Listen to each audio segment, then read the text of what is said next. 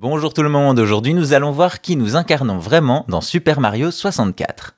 Nous sommes en 1996 et c'est la sortie de la Nintendo 64 qui doit marquer un changement technologique avec la Super NES, notamment grâce à la 3D. Pour l'accompagner et impressionner tout le monde, on a Super Mario 64, le premier épisode en 3D, qui profite également du stick analogique de la manette Trident. Bref, tout a été pensé pour que le plombier passe à la nouvelle génération et aux suivantes. Pourtant, ce n'est pas la seule nouveauté de cet épisode, en effet, dans celui-ci, on n'incarne pas vraiment Mario. Rappelez-vous, dans le jeu, le moustachu se retrouve au royaume champignon, plus précisément au château de Peach. Tout commence par une lettre de la princesse qui a invité Mario à manger un gâteau. Hélas, Mario découvre la princesse et ses serviteurs prisonniers de Bowser. Les tableaux sont alors des portails vers d'autres mondes où le plombier va pouvoir récupérer des étoiles pour aller libérer la princesse. Cependant, dès le début du jeu, juste après la lettre de Peach, on nous montre un autre personnage, Lakitu, le petit caméraman notamment présent dans Mario Kart, flottant sur son nuage.